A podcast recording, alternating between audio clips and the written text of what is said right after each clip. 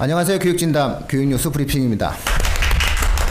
어 새로운 스튜디오인데 살짝 울리는데요. 조금만 참아주세요. 여- 여기다가 저기 그 책장에다가 책을 탁 집어넣으면 됩니다. 아 오늘 에, 이춘희 발행이님 나오셨습니다. 아, 네, 안녕하세요. 네.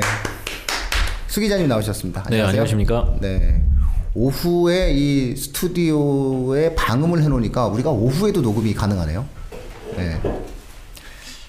자, 오늘 오전 10시에 발표 나왔습니다. 따끈따끈하네요. 딱, 아유, 그렇죠. 원래. 난리가 났어요. 네. 학부모들 반응은 어떤가요? 발행이님. 반응은 뭐 일단 좋은가요? 어, 일단은 뭐 그 학부모 입장에서 정시학 때는 워낙 원했던 여론상 그랬던 거고 학종은 비교과 많이 축소해서 학부모님들이 이제 심적으로 부담을 많이 덜으신 것 같은 분위기가 느껴지네요. 음. 예. 그래서 제가 일단 서치하기로는 약- 좀 환영하는 그런 거가 많이 읽혀져요. 네, 뭐. 예외적으로. 네. 총선의 득표에는 도움이 된다. 이런 말씀이시죠. 수 기자님은 어떻게 보셨나요? 아 저는 이번 발표 그 보도 자료 이제 제목이 참 인상 깊었습니다. 그래서 대입제도 공정성 강화 방안 발표. 그러니까 거의 공정성이라는 자신들의 방향에 확실한 좀 강조가 있었기 때문에 그 점에서는 나름 고민을 했다라고 느껴지는데 그러나 이제 오늘 더 얘기를 나눠봐야 되겠지만 사실은 세부적인 내용은 아쉬운 점이 많죠.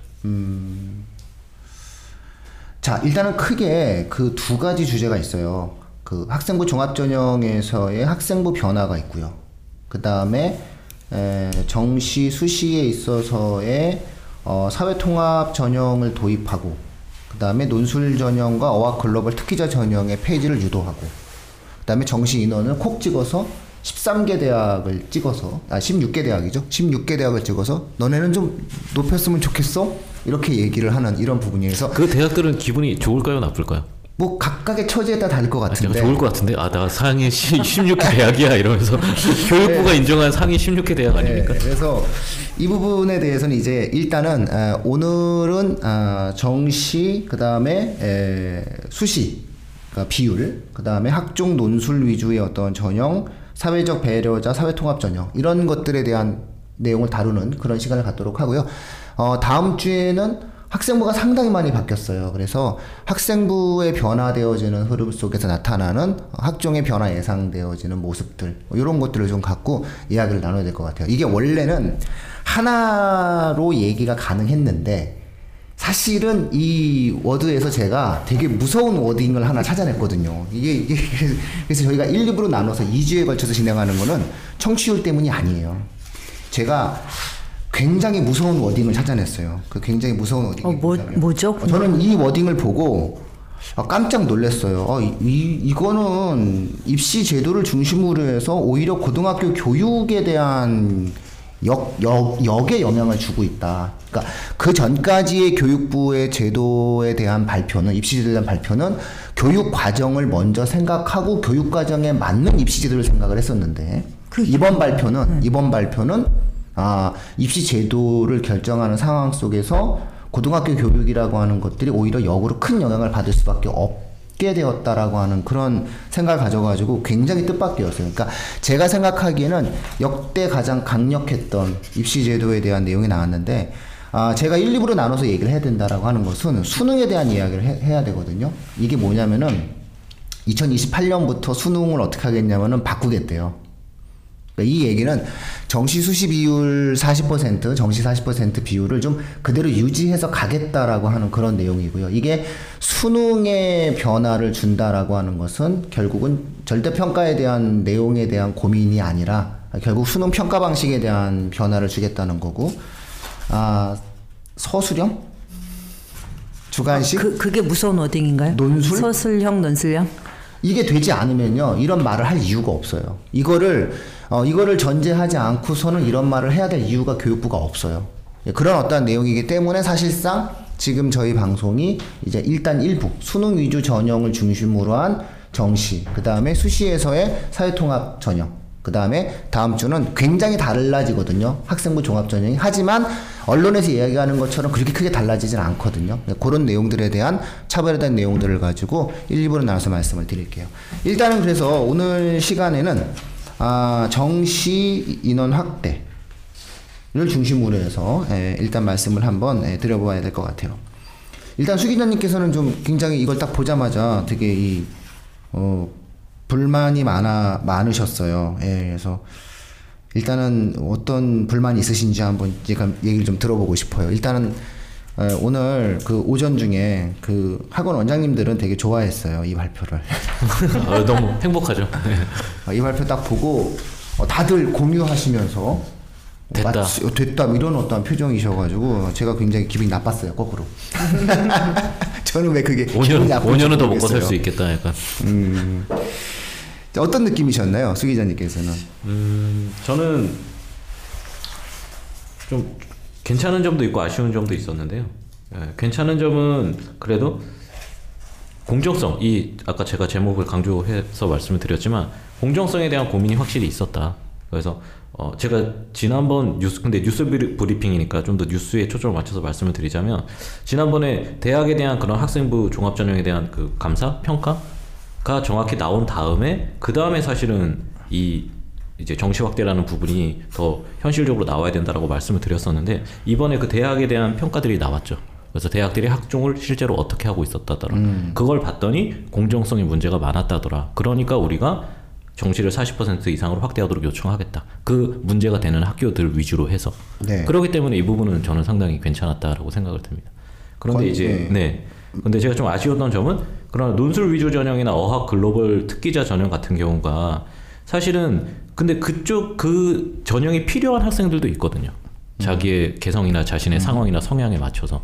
그럼 그런데 그 친구들에 대한 어떻게 보면 그 친구가 전체 대입 전형에서는 소수에 해당하는 친구들일 수도 있는데 그 소수의 자신의 성향에 맞춰서 그 전형에 따라서 좀 갔어야 될 친구들의 기회를 박탈하는 부분이 있기 때문에 그래서 논술 위주 전형이나 어학 글로벌 특기자 전형 폐지하는 부분은 폐지까지 간다는 건 굉장히 강력한 거잖아요. 그래서 그 부분은 제가 좀 아쉽다라고 생각이 듭니다. 네, 일단은 내용을 확대시켜 드리다 보면은 대학이 건대, 경희대, 고대, 광운대, 동국대, 서강대, 서울시립대, 서울대, 서울여대, 성균관대, 숙명여대, 숭실대, 연세대, 중앙대, 한국외대, 한양대예요. 그러니까 서울에 대학이 많은데 예, 나머지 대학은 빠졌어요. 나머지 대학들은 이미 40%를 유지하고 있다, 뭐 이렇게 좀 보고 있는 것 같고요. 아, 지방에 있다는 이유로 예, 저희가 그 입시 무엇이든 물어보세요 해서 제가 한 번 이야기했었는데 그럼 카이스트는 어떻게 되는 거냐 포항공대는 어떻게 되는 거냐 제가 농담삼아 얘기했는데 카이스트 포항공대는 100% 거의 학종으로 뽑고 있는데 여기 배제됐어요.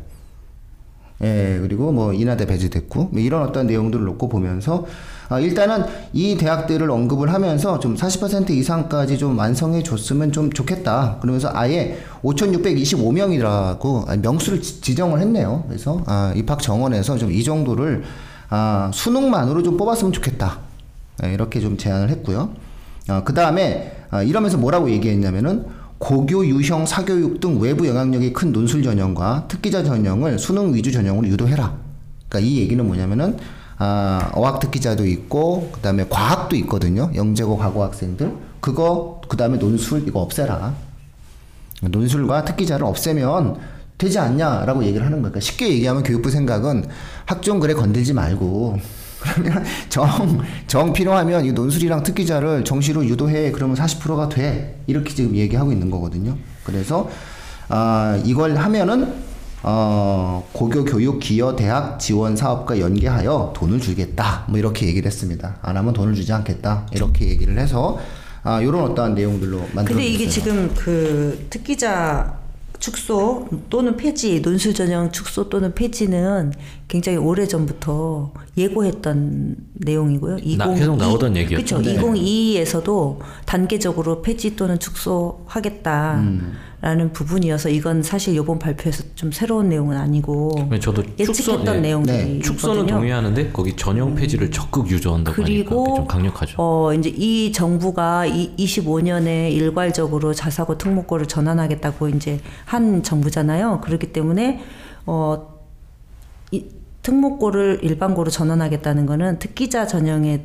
대한 거를 어, 학종으로 사실 특기자 전형 내용을 들여다보면 학종의 다른 그렇죠. 버전이거든요. 예. 그러니까 아마 어, 수 기자님 말씀하신 것처럼 그 학종형으로 뽑아라. 음. 내용적으로는 아마 뭐 특목고 애들을 뽑을 때 어, 내용적으로 이 학교 프로파일이 이제 당장 안 들어가는 상황이잖아요. 그러면 내용적으로 어, 학종이라는 큰 틀에서 유, 유입시키려고 하지 않았을까. 그래서 입시를 굉장히 간소화한 걸로 지금 내용적으로도 그렇고 전체 전형으로도 크게 학종과 수능으로 음. 특기자 논술 뭐 적성은 이미 폐지했고요. 그렇게 가려고 하는 방향이어서 저는 이 부분은 좀 많이 예측했던 부분이고 이거를 오히려 안 하겠다고 하면 지금까지 했던 얘기하고 다르기 때문에 그렇지 않을까. 그래서 특기자는 축소라기보다는 학종의 다른 그 학교별 특성을 살려서 학종은 학교에 애들 생기부를 보다가 보면은 이제 그, 그런 내용들이 나오잖아요. 뭐 과목도 보게 되면 그 과목은 특목고에서 하는 과목이기 때문에 읽어질 거고. 그래서 따로 특기자 전형이라는 거를 만들어서 이제 공정성의 방점을 찍었기 때문에 특기자 전형이라는 걸 따로 만들어서 특기자 전형은 특목고 애들만 자사고 애들만 뽑는다라는 것들에 대한 거를 불식시키려고 하는 의도가 아니었을까? 이렇게 보여져요 저는. 이제 어쨌든 정책의 근본 가치를 그러면 공정성이다라고 하는 키워드로 이제 만들어냈는데 아뭐 우리 반행이님께서 좋은 얘기 해주셨는데 이 내용을 그러면 계속 이어서 가보면은 지역 균형 선발 서울대학교가 진행했던 지역 균형 선발이라고 하는 용어를 사용을 했어요 교육부가 그래서 이 지역 균형 선발이라고 하는 것을 아, 수도권 대학을 대상으로 해서 아, 사회 통합 전형이라든가 이런 방식으로 해서 10% 이상 좀 갔으면 좋겠다. 그러니까 쉽게 얘기해서 어, 수도권 대학의 교과 비율이 너무 없으니 이 교과를 지역 균형 선발이라고 하는 이름으로 아, 좀 확대했으면 좋겠다. 10%의 가이드라인을 제시했거든요. 그래서 제가 봤을 땐딱 그냥 정해진 것 같아요. 교과를 중심으로 한 지역 균형 선발 10%. 그게 지역 균형이 있고 네. 기회 균형이 있거든요. 네. 지역 균형은 지, 지리적으로 이제 분산시키자는 의도고 기회 균형은 사회적으로 이제 저소득층이나 이런 그렇죠. 예, 부분이어서 그것까지 포함된 건가요? 예, 그거를 합쳐서 서- 사회자 같이 사회 통합 전형. 통합 전형 예. 이걸 또 너무 또 요구하면 안 되니까 그래서 제가 여기서 절묘하게 근데 10%면 되게 큰 거죠. 그렇죠. 제, 제가 생각하는 건 절묘하게 뭐 기회균등이라든가 지역 균형 선발을 중심으로 해서 교과 위주로 뽑는 애들을 10%. 네. 그 다음에 수능 40%. 그리고 나면은 논술과 특기자는 하지 말고 그럼 니들이 원하는 학종을 하게, 한다면 학종 50%. 예, 예. 이렇게 뽑으면 되는 거 아니냐. 좀 단순화하자. 이렇게 좀 결론을 내려준 것 같아요. 이게 우리가 제안할 수 있는 가이드라인이다. 라고 이제 에, 교육부가 이야기한 부분인 것 같고요. 2025년에 굉장히 초점을 맞추면서 진행을 했어요. 이 발표가 머릿속에 고교 학점제가 확실하게 들어있어요. 그러니까 고교 학점제 전에 자사고, 국제고, 일반고 전환도 이루어 내야 되고 그 고교 학점제가 시행되어지기 전에 학생부도 변화를 줘야 되고 뭐 다음 주에 말씀드리겠지만 그것이 만들어지기 전에 수능 제도에 관련된 그러니까 그것이 어느 정도 이루어지고 난 다음에는 결국은 수능 제도 개편에 대한 그 다음 논의가 이루어진다라고 하는 노드- 로드맵을 갖고 있는 것 같아요. 그래서 아, 2025년 이후 대한민국 입시 제도에서 어느 정도 이제 학교가 변화가 만들어지니까 이 다음서부터는 여기에 맞는 수능 제도를 만들겠다. 그래서 이번에 다시 2028년에는 수능제도를 바꾸겠다. 절대평가 하겠다는 얘기도 그 전에는 나왔었는데 요번에는 내용은 안 나왔네요. 못 나오죠. 예. 안 나오는 게 아니라 이렇게 되면 절대 평가는 뭐 아주- 그냥 이렇게 표현하면 뭐하지만 물 건너 간 거죠. 그리고 절이이 상황에서 절대 평가를 말하면은 그거는 뭐 앞뒤가 안 맞는 그런 말이 만들어지는 거기 때문에 사실상 당분간은 수능 절대 평가를 얘기하고 싶어도 얘기를 할 수는 없을 거예요. 왜냐하면 교육 당사 중에 당사자 중에 하나인 대학들의 반발을 이, 이제는 뭐 막아낼 수가 없겠죠. 저는 가장 걱정되는 거는 아, 새로운 수능 체제를 마련하겠다라고 얘기했거든요. 미래 교육을 담아낸 새로운 수능 체제를 만들겠다라고 얘기를 했어요. 그래서 아, 현초 4부터 그러니까 고교학점제가 딱 진행되고 난 다음이거든요. 그 다음에 자사고, 국제고, 일반고가 전환되고 난 다음 애들이거든요. 그렇죠. 그러니까 2025년부터 그러니까 우리나라 그렇죠. 교육이라는 게 완전 바뀌는 거니까. 완전히 바뀌는 거죠. 그리고 그 네. 아이들이 처음으로 대학을 가는 입시를 치르는 게 2028년인 예, 예, 그렇죠. 거죠. 2000, 아니 2027년. 2028년이에요. 8학년도니까. 그러면은 예, 예, 8년 예. 입시. 네, 그렇죠. 2028 예, 입시죠? 그렇죠. 예. 예, 입- 예. 그래서 우리가 학년도라고 하는 것을 이제 하나씩만 더 더하면 그쵸, 그쵸. 되니까. 예. 그러니까 우리가 쉽게 청취자분들이 이해하기 쉽게 말씀드리면 초5를 기준으로 해서 네. 초5서부터 시작해서는 이제 요게 완료 시점이 돼야 되는 거잖아요. 그러니까 요 전에 요 전에 자사고 국제고 일반고 전환하고 고교학점제가 완료가 된다는 거죠. 그러면 초4부터는 자사고 일반고 국제고가 아, 없는 상태 속에서 완벽한 고교학점제가 진행되는 상태 속에서 이 애들이 에, 대학 입시를 치를 때의 수능은 다른 수능을 보겠다고 지금 이야기를 한 거예요. 교육부가. 그러니까는 결국은 수능제도 변화까지도 고려한 안이라는 거죠. 지금 이 안 자체가. 그러니까 교육부는 지금서부터 수능제도 변화, 즉 현 초사가 바라 현 초사가 치르는 수능제도에 대해서 어떻게 개편할 것인지에 대한 고민이 들어간 거예요. 근데 이게 제가 굉장히 중요하게 생각하는 이유 중에 하나가 뭐냐면은 네. 이거를 딱 언급을 한 상태에서 정시 40%를 갖다가 이야기했잖아요. 그리고 이게 공정성이 있는 입시제도라고 하는 결론을 내린 거잖아요. 그렇다면 수능의 변별력을 어떤 식이든 유지를 해야 되는데 이 수능의 변별력을 유지하는데 가장 수능이 비판받고 있는 게 뭐냐면은 미래 인재를 만들어내는데 적합하지 않다는 거거든요. 그러면 결국은 수능이 미래 인재에 적합한 평가 방식으로 바꿔야 된다는 거면 수능이 지금과 같은 객관식 시험이라든가 이런 형태의 과목적 평가랑은 다른 형태의 학생 평가 방식을 도입을 하겠다는 거죠. 걱정입니다. 예, 그래서 제가 여기 제가 생각하는 것은 아 걱정입니다. 그래서 아예 여기 Q&A로 뭐라고 나왔냐면 이렇게 나왔어요. 2028학년도 도입을 추진하는 새로운 수능 체계는 무엇인가요? 아예 자기들이 스스로 이게 질문을 던졌어요. 그랬더니 현행 객관식 평가 방식으로는 미래 인재 양성에 한계가 있으며 4차 산업혁명, 인구 절벽 등 사회 구조 변화에 적극적으로 대응할 수 있는 교육 비전과 이를 담아낼 새로운 수능 체계가 필요합니다. 어, 이제 웃긴 건데 사실 수능으로 이게 해결이 안 되는데도 문술형 를 저는 고민을 하고 있다. 완전 충분히 의심하고 있다. 저는 그래서 이걸 보면서 아 왜 이럴까 그냥 학종을 좀 밀면 오히려 학생들이 이제 어느 정도 적응이 돼가는 단계였는데 서술형 수능보다는 그냥 학종하는 게 낫지 않나요? 근데 이제 워낙 워낙 이제 그 정시 확대를 요구하는 목소리들이 있다는 겉으로 어떤 게 더 공정한지에 대한 건 학종이 더 공정하다는 얘기가 이제 기- 예전에 우리가 했었잖아요. 네, 네. 그런데도 불구하고 학부모님들은 어 일단 시험 보고 뽑아라 그런 목소리가 워낙 크기 때문에 요번에 예, 교육부가 공정성에 방점을 찍었다는 거는 정시 수시 이, 이 비율 그래서 정시 확대 목소리를 담겠다.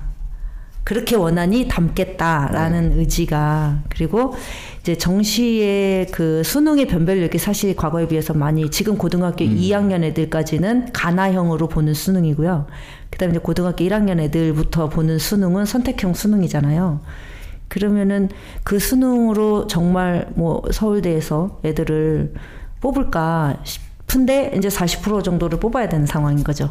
예. 어떤 식이든지 간에 수능의 변별성을 그렇죠. 줘야 되는 수능의 변별성을 줘야 되는데 그거 그거가 사실은 근데 학종도요 너무나 많은 것들을 다 배제하고 뭐 수상 기록이라든지 그러니까 학종만 놓고 보더라도 수능이 변별성을 없앤 것처럼 그러니까 없- 없어진 것처럼 약화된 것처럼 학종도 옛날에 비해서는 굉장히 많은 걸 볼 수가 없어요. 대학들이 학생에 대한 정보를 되게 제한적으로 보게 됐잖아요. 그러니까 학종도 되게 어떻게 보면 변별력이 없는 그래서 성적으로 갈 수밖에 없고 그런데 이제 여- 여- 이 상황에서는 학교 프로파일도 이제 들어갈 수 없다고 하면 어, 면접 이런 것들이 강화될 수밖에 없는 상황인 건데 어찌됐든 전반적으로 수능이나 어, 학종이나 둘 다 대학에 대학에서는 학생을 우수성을 선발할 수 있는 정보들을 또는 변별력을 많이 제약받고 있는 건 맞는 것 같아요. 둘다 학종만 그런 게 아니라 아니 수능만 그런 게 아니라 학종도 그래요. 현실적으로. 예, 그렇죠. 예. 네. 그거 뭐 다음 주에 저희가 또 네, 네. 다뤄드리고요. 네. 자, 일단 그러면 청취자분들께 한번 정리를 해드리면 아, 16개 대학에 정시 40% 우리가 언론에서 이야기한 대로 40% 제한을 좀 권고 사항으로 했고 강력하게 이것을 좀 추진해 가고 가겠다. 이렇게 얘기를 한 어떠한 것이 가장 특징적이고요. 뭐 기회균등 전형이라든가 사회 배려자 전형을 아예 사회 통합 전형이라는 이름으로 서울대학교가 기존에 진행했었던 지역 균형 선발. 그러니까 이 서울대 지역 균형 선발은 사실 내신 전형이거든요. 그러니까 좀 내신 전형과 기회균등 전형을 합쳐서 10% 정도는 수도권 대학이 좀 해줬으면 좋겠다라고 하는 것이 교육부의 생각이고요. 그리고 나머지는 아, 논술 전형과 특기자 전형은 아, 점진적으로 수능 전형으로 가든 아니면 학종으로 가든 아, 그런 식으로 좀 입시를 단순화해 줬으면 좋겠다라고 하는 것이 일단은 교육부의 생각인 것 같아요. 근데 이제 학부모들 학부모님들 입장에서 저도 학부모 입장이고 입장에서 보면 이제 정시가 40% 플러스 알파가 될 거잖아요. 네. 2월까지 생각하면 45에서 50 정도 될 거잖아요. 그러면은 그거에 따른 영향이 어떨까? 이제 유불리를 좀 따져볼 것 같은데 이제 팩트는 이렇고 네. 그러면은 이후에 이제 그 40% 이상으로 확대됐을 때의 영향은 뭐 고등학교 선택부터 시작해서 뭐 개인적으로 대입 전략을 어떻게 세워야 되는지 이런 부분이 많이 변화가 있을 것 같아요. 어떻게 보세요? 뭐 제가 질문하려고 했는데 갑자기 진행? 갑자기 진행? 40%라고 하는 게 굉장히 애매한 숫자죠. 그런데 저는 그 현재 지금 현재 고2, 현재 고1, 현재 중3 빠르면은 지금 2022부터 적용한다는 거잖아요. 저는 향후 20 향후 3년간은 네네. 예, 향후 3년간은 아, 고등학교 1학년 학생들의 메인은 음, 결국은 학종이라는 것은 변화가 없을 거예요. 일단 그렇죠. 학생부 기자 네, 자체도 네, 바뀐 게 없고요. 그 연도까지는. 그래서 지금 현재의 어떠한 추세와 트렌드는 뭐 큰 변화는 나타나지 않을 것 같아요. 어차피 학종도 준비해야 되고 수능도 준비해야 되는 거네요. 네, 그리고 수능이 어차피 그 바뀌어가는 추세예요. 그러니까 선택 수능이 된다라고 했을 때에 아, 수능의 시험 범위 자체가 기존 지금 현재의 고등학생들이 보는 수능의 어떠한 시험 범위의 양과는 좀 다른 면이 있고요.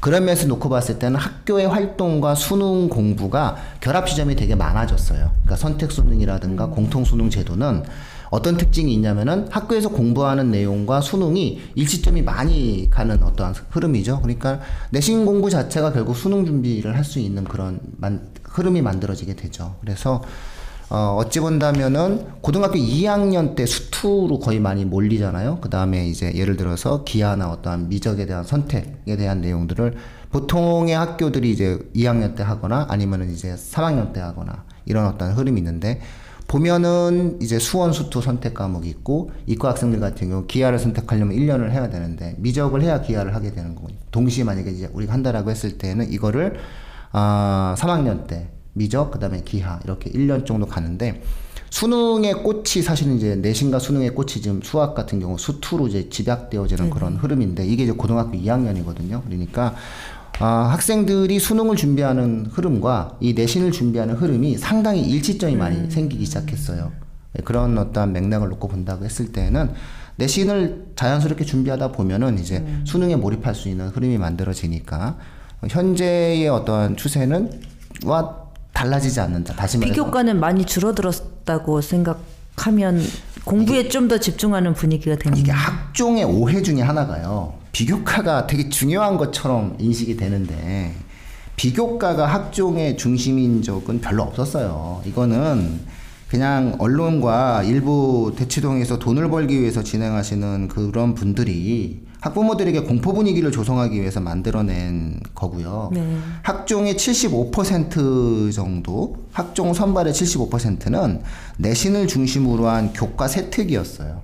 그리고 이 75%인 내신 교과 세특을 중심으로 한 나머지 어떠한 보완적 개념이 결국은 우리가 흔히 이야기하는 비교과 활동이다라는 어떠한 내용들로 이제 표현되어지는 거고요. 그래서 아, 저는 사실은 이제 학종이다. 다음 주에도 말씀드리겠지만은 학종은 지금도 그랬고 앞으로도 그렇듯이 아, 교과, 내신을 중심으로 한 교과 위주의 전형, 그 교과 세트 위주로 학생들이 갖고 있는 진로에 관련된 내용들이 표현되어지는 전형이에요. 그래서 별로 크게 저는 그 비교과 폐지에 대해서 언론은 좋아하시고 그런 내용들이 만들어지지만 제가 이제 웃긴 게 이거예요. 논문이요. 언론에서 다룰 뿐 고등학교 현장에서는 논문이라는 것에 대한 부담을 갖지 않거든요. 그러니까 예를 들어서 교육 분야에서 학생들이 논문을 써야 되는 거에 대한 어마어마한 부담감을 갖고 그것에 대한 고민을 하고 사교육 부분들에 대한 이야기를 하고 이런 거는 언론에서만 얘기될 뿐 현재의 어떤 학교 현장에서는 그렇게 크게 얘기된 적이 별로 없거든요. 현재는 요즘엔 그렇거든요. 그래서 맞아요. 예.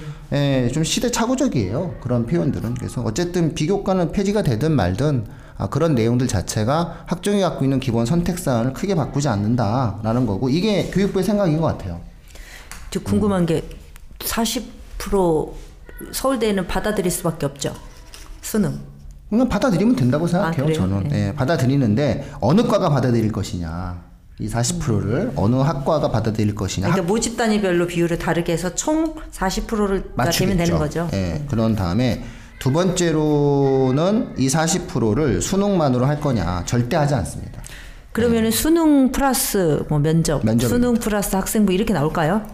학, 수능 플러스 학생부는 교육부랑 싸우자고 덤비는 거니까 그러니까 교육부가 지금 이 발표를 보면은 교육부가 가장 신경 쓴 게 뭐냐면은 본인들이 가장 큰 업적으로 내세우고 있는 수능 전형과 학생부 전형을 아, 분리된 이 안을 흔들지 않고자 하는 욕망이 되게 강해요. 그러니까 정시는 수능으로만 좀 뽑아주고 수시 학종 같은 경우는 학생부로만 뽑아줬으면 좋겠어. 라고 하는 거를 좀 안 건드리기를 원하는 것 같아요. 그럼 면접은 생, 생길 수 있어요. 그렇죠. 그러니까는 에, 여기서 제가 예를 들어서 수능 플러스 학생부 전형은 이거는 교육부의 근본 원칙을 훼손하는 거니까 어, 제 생각에는 정시에서 100% 수용할 수 있는 거 지금도 수용해주고 있는 게 면접이거든요. 그렇기 때문에 아마 어차피 자소서도 장기적으로 폐지된다면 음, 면접에 대한 부담감이 점점점 커지게 될 거예요. 그래서 면접을 강화하는 쪽으로 정시에서는 수능 플러스 면접이 강화되는 걸로 아마 입시가 달라지겠죠. 그러면 이제 나중에 또 몇 년 지나고 나면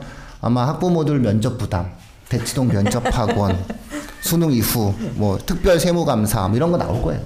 예. 자, 수. 기자님은 아, 그러니까, 그러니까 이런 거죠. 항상 하는 얘긴데요. 아니 모두가 다 좋은 대학을 가고 싶어 하는 이 욕망이 만들어지고 이것이 반영되어지는 것이 입시 제도라고 이야기한다면 그 욕망이 사라지기 전까지 어떤 제도가 만들어진다 하더라도 결국은 그 제도에 따른 유불리를 갖다 놓고 아, 이해 관계자들끼리의 아, 불리함과 환호성은 존재하게 돼 있어요. 다만 다수가 허용할 수 있고 다수가 받아들이는 예- 내용이 무엇이냐라고 하는 측면 속에서 아, 지금 현재는 아, 정시 확대, 그다음에 사회 통합 전형의 어떠한 좀 확대.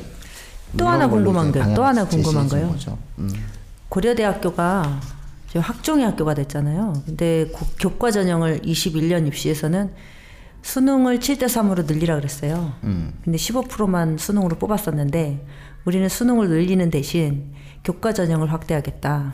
그래서 고교 추천 원, 어, 그 유형으로 1000명 이상을 뽑겠다고 원투를 통합해서 이렇게 뽑겠다고 했는데 고려대학교는 그러면 어떻게 이 기조를 유지를 할까 아니면은 40을 해야 되는지 어, 기자님 궁금하네요. 생각하십니까? 어떻게 하실 것 같아요? 고려대에 별로 관심이 없습니다. 그게 궁금하네요. 네. 없을 겁니다. 고- 대학별 발표는 언제 나와요? 대학들은 이렇게 딱 되고 이, 나면 이 안에 대해서 이제 서울대학교가 제일 먼저 준비를 하겠죠. 어, 서울대 가장 아니면 이, 이 16개 대학들 중에서 뭐 교육부 고교 지원 사업의 예산을 빨리 따야 될 대학들이 이제 먼저 발표를 할 거고요. 가장 중요한 발표를 담고 있는 거는 고대랑 서울대거든요. 왜냐면 발행님 잘 지적해 주셨듯이 연대는 좀만 맞추면 돼요. 그쵸, 예, 그러니까 연대는 괜찮고 어 그런데 이제 사실 서울대가 10% 정도를 더 늘려야 되거든요. 지금보다 거의 10% 정도를 더 늘려야 지규는 되는 못. 건들죠 이제. 그렇죠. 우리가 예상하는 건 지균을 건드리면 안 된다고 생각을 하는데 음, 이제 어쨌든 서울대가 10% 정도를 더 그 정시로 이월을 해야 되는데 그렇게 됐을 때 서울대학교가 아, 정시에서 어떤 면접의 패턴을 치르려고 하느냐. 그러니까 서울대학교는 항상 미래지향적인 그런 연구를 하는데 서울대학교가 자소서에 대한 연구를 되게 많이 했거든요.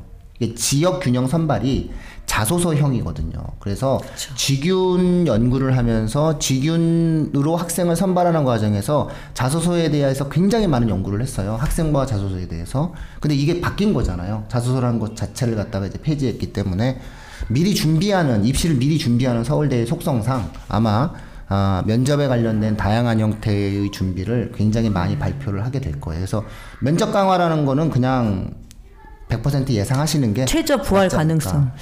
최저 부활 수시에서 최저 아, 부활은 수- 못 하는 거죠. 음, 어쨌든 수시에서 뭐 전혀. 상관이 없는 거죠. 전혀 상관없는 거야. 근데 고대는 유지하고 있잖아요. 때는. 이제 서서히 이제 아니 어차피 정시를 사실 자소서도 못 보고 자소서도 못 보고 다른 비교과라든지 이런 것들을 더 축소한 상황에서 서울대 일반 전형에서 최저를 하겠다 우리도 이렇게 나올 가능성은 저는 거기까지는 뭐 별로 생각을 안 해요. 예. 지금 현재 서울대학교의 가장 큰 고민은 저는 어, 뽑고 싶지 않은 정시, 자기가 감당할 수 없는 정시를 어떻게 그럴 것 같아요. 예, 예. 전공 적 합성을 갖고 있는 아이들로 뽑을 것인가 그리고 어떻게 중도 탈락하지 않는 애를 뽑을 것인가 그러니까 서울대학교의 제일 큰 고민은 애를 뽑아놓고 6개월을 가르쳤는데 의대 가겠다고 반수하는 거거든요 이게 현실적 고민이거든요 이게 대한민국 미래에도 별로 안 좋아요 근데 이제 이거를 어떻게 면접장에서 해결하려고 할지에 대한 어떤 고민을 하시겠죠 음. 궁금하네요 앞으로 저는 발표 대학별 발표도 궁금하네요. 제가 가장 지금 고민하는 거는 예, 초4입니다 개인적인 아니 저는 초5예요. 예, 제 애가 초5니까 아, 마지막에는. 우리, 예, 우리 애 대학 가고 난 다음인데 아 이 초3인데 이거 어떡하나 싶죠. 근데 저는 뭐 토론, 독서 뭐 이런 부분, 논술 이런 부분이 어릴 때부터 되게 많이 강화될 것 같아요. 이게 그 2014년에 2014년에 아 뭐라고 발표가 나왔냐면은 중장기적 과제로 수능의 개편 과정에서 문학을 배제하고 이렇게 나왔어요. 그 wording이 예, 예. 그때 당시 2014년에 교육부가 뭐라고 발표했냐면은 중장기적 과제로 수능에서 문학을 배제하고 그러니까 수- 국어를 비문학만 네. 보고 문, 문법 이런 것만 보겠다는 거거든요. 그래서 맥락적으로 놓고 본다면은 미국형 SAT의 writing과 reading 시험을 합친 그리고 우리가 흔히 이야기하는 지금 법학 적성 시험 있지 않습니까? LEET. 예, 뭐 이런 식이 마저 그렇게 좀 짬뽕이 된 신개념의 국어 시험을 본다라고 할까봐 지금 걱정입니다. 예, 그렇게 되면은 뭐 어, 학원들은 매우 좋아할 것 같습니다. 음. 근데 어쨌든 제가 예상하기에는 에, 수능 제도에 대한 아, 총체적인 에, 또 다른 형태의 고민으로 들어갔다. 이 이번 발표의 가장 중요한 지점은 그거인 것 같아요. 이제 절대평가는 당분간 생각할 필요가 없고 어떤 식으로 수능의 변별력을 담을 것인가에 대한 고민이 시작됐다. 그리고 대학 입장에서는 면접을 어떻게 치를 것인지에 대한 고민이 시작됐다. 이렇게 얘기하면 될 것 같고요. 그러니까 이제 학부모 입장에서는 어 입시가 매년 바뀌니까 어 어떻게 바뀌는지 팩트 체크한 다음에 그 다음에는 난 어떻게 준비해야 되지? 이거인 것 같아요. 이게 그, 기, 그 사회통합 전형에서 우리가 흔히 이야기하는 10% 있지 않습니까? 이게 기회균등 전형과 지역균형 선발 10% 이게 별거 아닌 것 같지만은 이게 서울 시내 대학까지 모두 확대가 되잖아요. 그러면 웬만한 고등학교의 전교 20등까지는 인서울 대학이 가능한 흐름이 만들어진다는 거예요. 그러면 그게 지금 현재 있는 추천 전형 아니에요?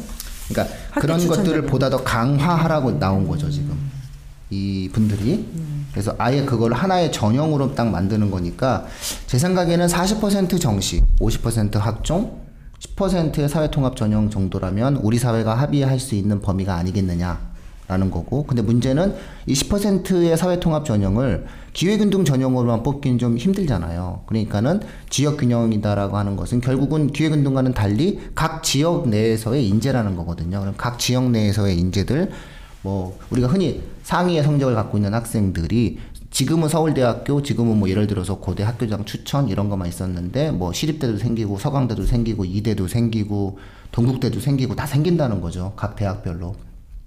그랬을 때 그것이 아, 대충 통계적으로 낸다라고 이야기한다면은 아, 일반계 고등학교에서 뭐 전교 10등에서 20등 정도 하는 학생들에게는 상당히 다양한 형태의 기회를 제공받게 되는 거죠. 입시적인 측면에서 놓고 봤을 때는 이제 그런 면에서 최저- 최저가 때는 걸리겠죠. 그런 그러니까 장기적으로요. 수능 최저는 교육부가 압박을 가하면 대학들이 하기가 어려워요. 그리고 10% 정도인데 그리고 근데 이제 학교 프로파일도 없는 상황에서 최저를 없애면은 아, 진짜 면접밖에 없어요. 그러니까 이게요 이게 면접까지는 저는 수용이 가능하다고 근데 봐요. 면접이 훨씬 사교육비 많이 들어가는 아. 그- 그건 뭐 그거는 그렇다 하더라도 면접을 막을 명분은 없는데 문제는 수능 최저를 본다라고 하는 것은 수능과 학생부를 분리하겠다는 기본 구도에서 어긋나게 돼요. 이렇게 되면은 정시에서도 학생부를 볼 수 있게 되거든요. 그런 거기 때문에 아, 수능 최저를 폐지하고 그 다음에 정시에서 학생부를 못 보게 하는 이 근데 기본 요번에 발표안에는요 수- 수능 최저를 음, 뭐 없애는 방향으로 유도하겠다는 문구가 없죠. 아 이거는 그냥 제 생각에는 네. 교육부의 그냥 물러설 수 없는 원칙이에요. 그냥 그걸 제가. 예. 그냥 그냥 교육부는 정시는 수능, 수시는 학생부 이거는 건드리지 않아야 된다라고 하는 거를 여기 사실 표현을 했어요. 발표 문안에도 어, 정시 학생부 위주, 그 다음에 수능은 어, 수, 그러니까 대학, 수능은 정시. 대학들이 그걸 받아들여야 될 텐데요. 아 이거는 뭐 받아들여야 되는 거죠. 그래서 저는 청취자분들께 지금 이 발표를 보고 말씀드릴 수 있는 거는 아 40%의 수능 정도에 대한 비중감 요, 요 부분들에 대한 내용이고 이렇게 딱 만들어 놓게 되면은 아 학원들은 저는 무슨 얘기를 할지 뻔히 보이거든요. 그렇게 되면서 예, 지금 우리 반행이님께서 말씀하신 것처럼 뭐 수능 최저의 돌입 가능성도 있고 어쩌고저쩌고 얘기하니까 다 해라 이렇게 나올 거예요. 아니 예. 그 사회통합 전형에서는 수능 최저를 걸지 않을까 하는 거죠. 못 걸어요. 사회 통합인데. 근데 지금도 서울대 직윤하고 고교 추천은 다 있으니 고려대학교 수- 그건 서울대의 어떤 특징적인 부분에서 교과 전형에도 교과 전형에도 수능 최저는 다 걸어놔요. 아, 일부 걸죠. 네. 근데 그 부분은 여기 보면은 11쪽에 보면요. 학생부 위주 전형 및 수능 위주 전형으로 대입 전형 단순화가 아예 딱 나와 있어요. 예, 그리고 정시 수능형 수능 전형의 확대 예, 어떤 이런 부분들이 만들어지고 있고요. 그래서 아, 이거를 건들기 시작하게 되면은요. 이 제도의 근간이 흔들려요. 그래서 정책적으로는 네, 가능할 수 없지 않나라고 생각이 듭니다. 그래서 아, 수능 위주다라고 하는 그런 부분들을 너무 이렇게 그 강조하실 필요는 없는 것 같아요. 40% 정도면 됐다. 네. 예, 그렇게 이해를 하시고 아, 전체적으로 제가 좀 주목하고 싶은 것은 사회통합 전형이라는 게 예, 뭔가 아, 새로운 형태의 어떤 구조로 만들어졌다. 그래서 1, 4, 5 이걸, 이걸 기억하시면 되지 않을까. 근데 저는 오히려 우리 수 기자님 같은 경우에는 학생부에 대한 이야기를 더 많이 하고 싶어 하시는 것 같아요. 예, 그래서 이 부분은 예, 다음 주에 저희가 되게 많은 변화가 생겼잖아요. 학종에 대한 변화가 생겼기 때문에 그 부분은 저희가 다음 주에 다루는 걸로 하도록 하겠습니다. 오늘 좀 따끈따끈한 방송이라 예, 저희가 조금 예, 예, 방송을 하는 과정에 있어서 좀 나름 흥분됐던 것 같습니다. 이거 막 보면서 막 이제 이거 막 보면서 막 하니까 예, 그런 내용이 있었던 것 같아요. 아, 오늘 바랭이님 예, 네. 감사했습니다. 예, 네, 감사합니다. 수기자님 고- 고생하셨습니다. 네, 감사합니다. 예, 마치겠습니다.